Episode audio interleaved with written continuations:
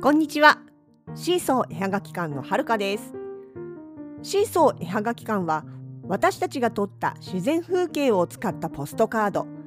言葉を添えたフォト言葉などを販売しております。その他にも木やアクリル札幌の景観色などを使った北海道ならではのものづくりを行っています。このポッドキャストではそんな私たちのものづくりの様子やイベントの裏話北海道暮らしのあれこれを中心に気ままにゆるーく発信しています。それでは今日も最後までお付き合いください。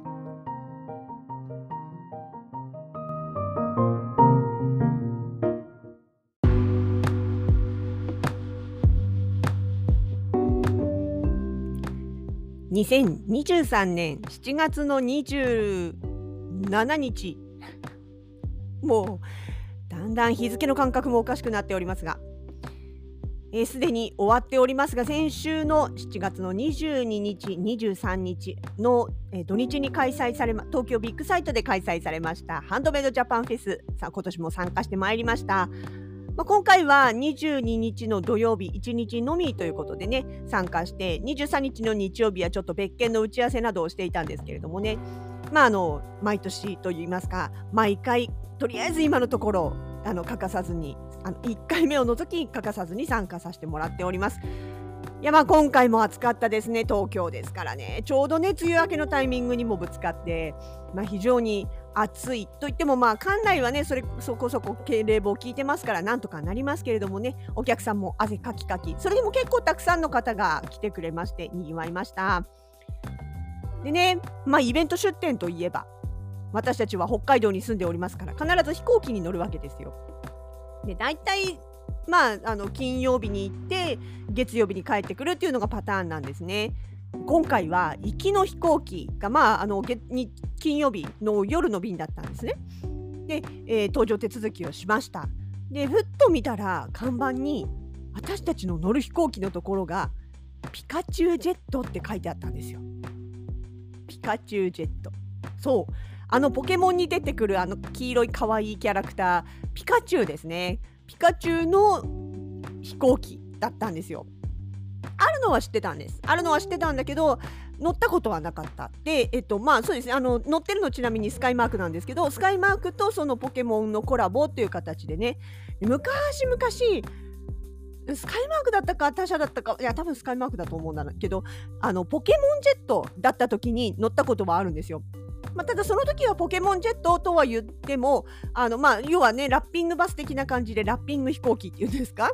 あの機体にねそのポケモンの絵が描いてあるっていう感じぐらいだったかな。あそれでもね十分楽しい。あのなんか自分たちが乗ってる乗り物がねちょっとこう特殊な特別なやつだと思うとそれだけでも楽しかったのは楽しかったんですけど今回の、えー、ピカチュウジェット初めて乗ったやつは外側だけじゃなかったんですよ。でね最初はあの外側がメインかなと思ってるから、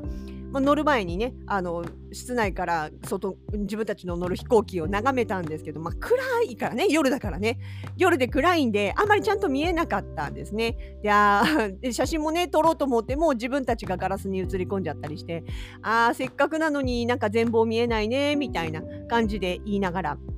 まあ、飛行機に乗っていきました。そしたら今回はね結構ね中まで徹底してました。まず乗るじゃないですか飛行機に。そしたら1列目の通路側の席にピカチュウが座ってるんですよ。ちゃんと毛布折りたたんで高さを作ってでピカチュウが座ってちゃんとシートベルトまでしてお迎えしてくれてるんですよ。まず可愛いでしょ？でねそこからさらに中に入っていくとあの座席番号とか書いてあるところにもところどころピカチュウの絵が描いてあったりとかピカチュウが紹介しているような形になってたりとか。で席に座ってふっと上を見上げるとあの読書灯とかねあるじゃないですか天井のとこにねあの天井の読書灯とエアコンの丸い吹き出し口のところがモンスターボールになってるんですよ。あの丸のあの上が上半分が赤で下半分が白の丸いボールね。あの私もポケモンそんなに詳しくないけどポケモンに出てくるそのグッズグッズというかアイテムだっていうことは分かるんですけどね。そうそのえーと、ポケモンボ、うん、モンスターボールか。モンスターボールが天井に埋め込まれたような感じになってるんですね。でその他にもなんかこうよく見るとあっちこっちにピカチュウがいて。でフライトします。飛び立ちますってなった時にあのちゃんとねじゃあピカチュウからみんなにご挨拶ありますってキャビンアテンダントさんが言った後にピーカーピカピカピカピカピカピカチュウって喋るんですよピカチュウの声がアナウンスで流れるんですよ。でそれをキャビンアテンダントさんは「そうだよねピカチュウありがとう」って言って「あれ？ピカチュウ今何て言ったんだろう分かんない」と思いながらもまあそんな感じでこう終わっちゃったりとかね。と思ったらその後機長さんが「えー、ではピカチュウに代わりまして機長の誰々があのご案内申し上げますみたいな感じで引き取って機長さんもそうやってねちゃんと話の中に乗って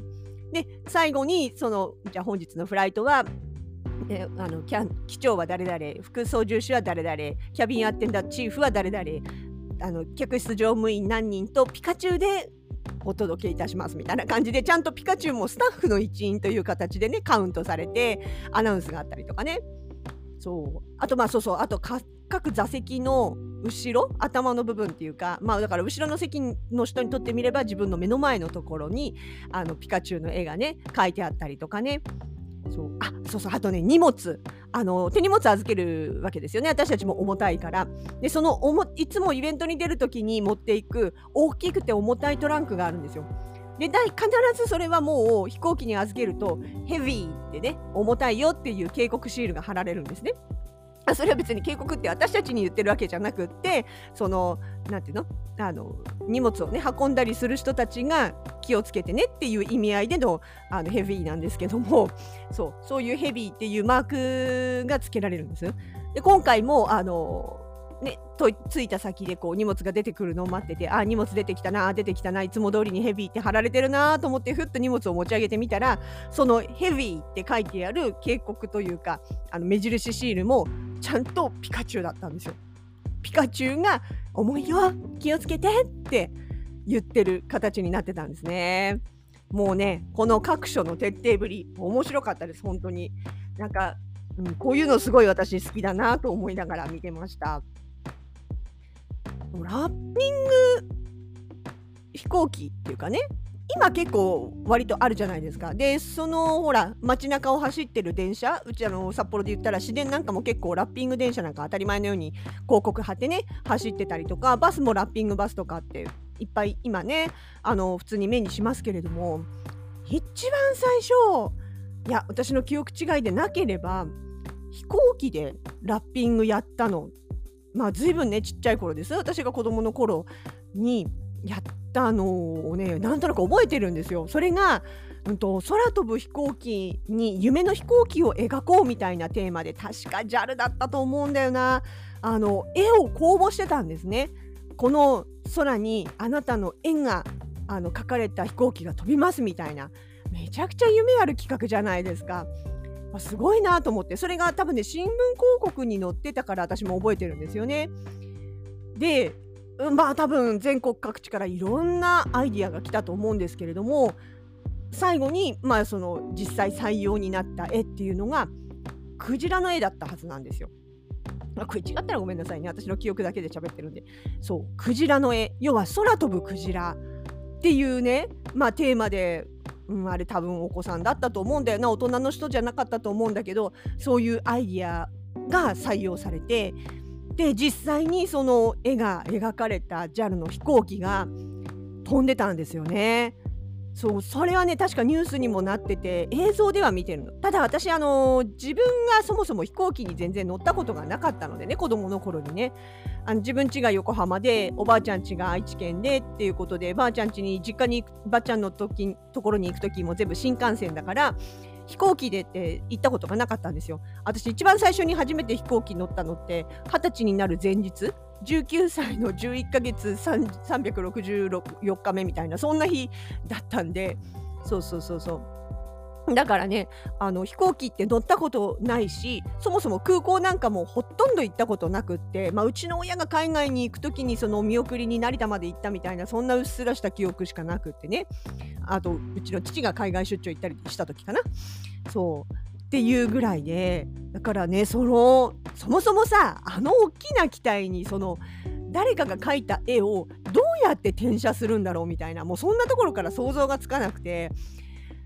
ねあのすごいなと思ってでもさやっぱ夢あるじゃないですかもちろんね定番の飛行機もかっこいいけどやっぱりそういう何て言うのかな特別感のある飛行機に乗れたら面白いだろうなって別に中で何ができるわけでなくってもなんかちょっとこう気分上がるよねって思った記憶がすごいあるんですよね。まあその後からねそのラッピングの技術っていうのが多分割とこうやりやすい感じになってきたのかな。あのねそうやってポケモンジェットみたいなものとかあと昔「鬼滅」コラボもありましたよね「鬼滅の刃」何年か前映画のそのすごい盛り上がってた頃に確か「鬼滅」もラッピングになってたような気がします。っていう感じでね、まあ、だいぶ今は増えてきましたけれどもでもやっぱりねそういうのが空港にいるのを見るとちょっと面白かったりしますよね。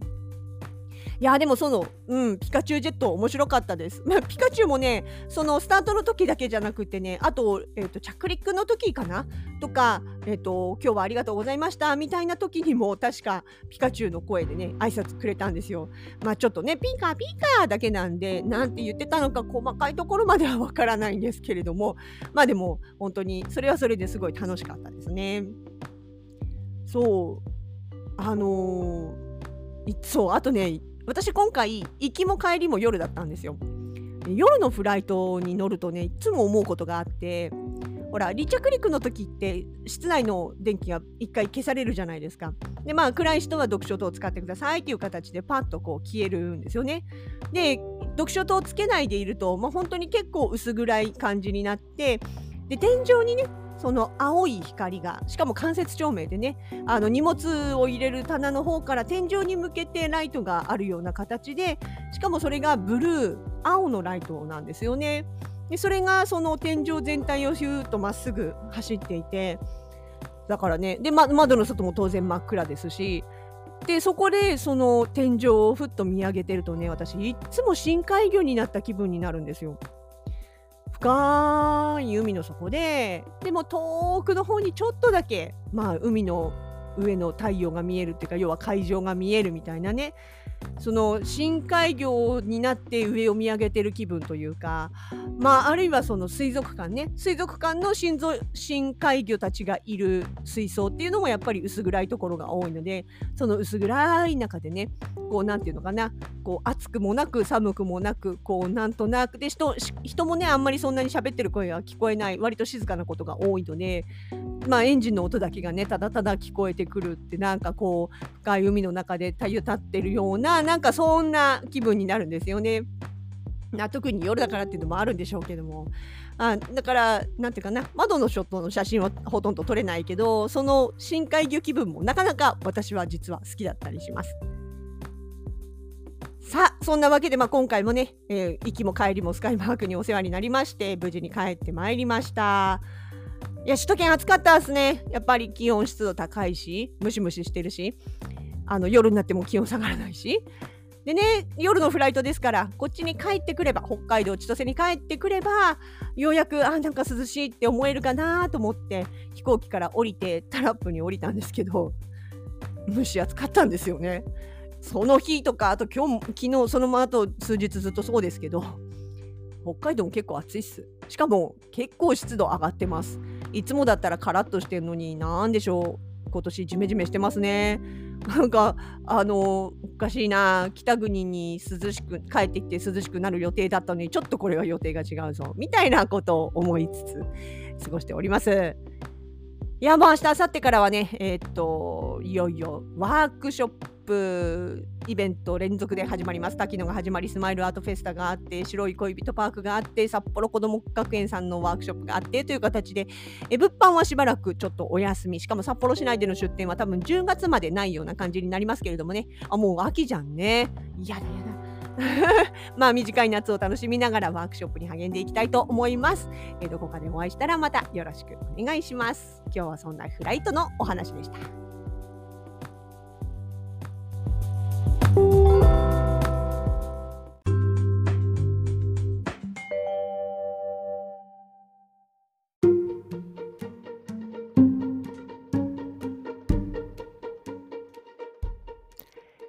本日も最後までお付き合いいただきありがとうございました。シーソー絵はがき館では主に対面販売委託ウェブショップなどで作品を販売しています。直近の出店情報は Twitter、Facebook ページ、Instagram など各 SNS で発信をしています。ポッドキャストへのご感想もお気軽にコメントしてください。ウェブショップのアドレスは概要欄に載せてあります。どうぞ合わせてご利用ください。それではまた次のエピソードでお目にかかります。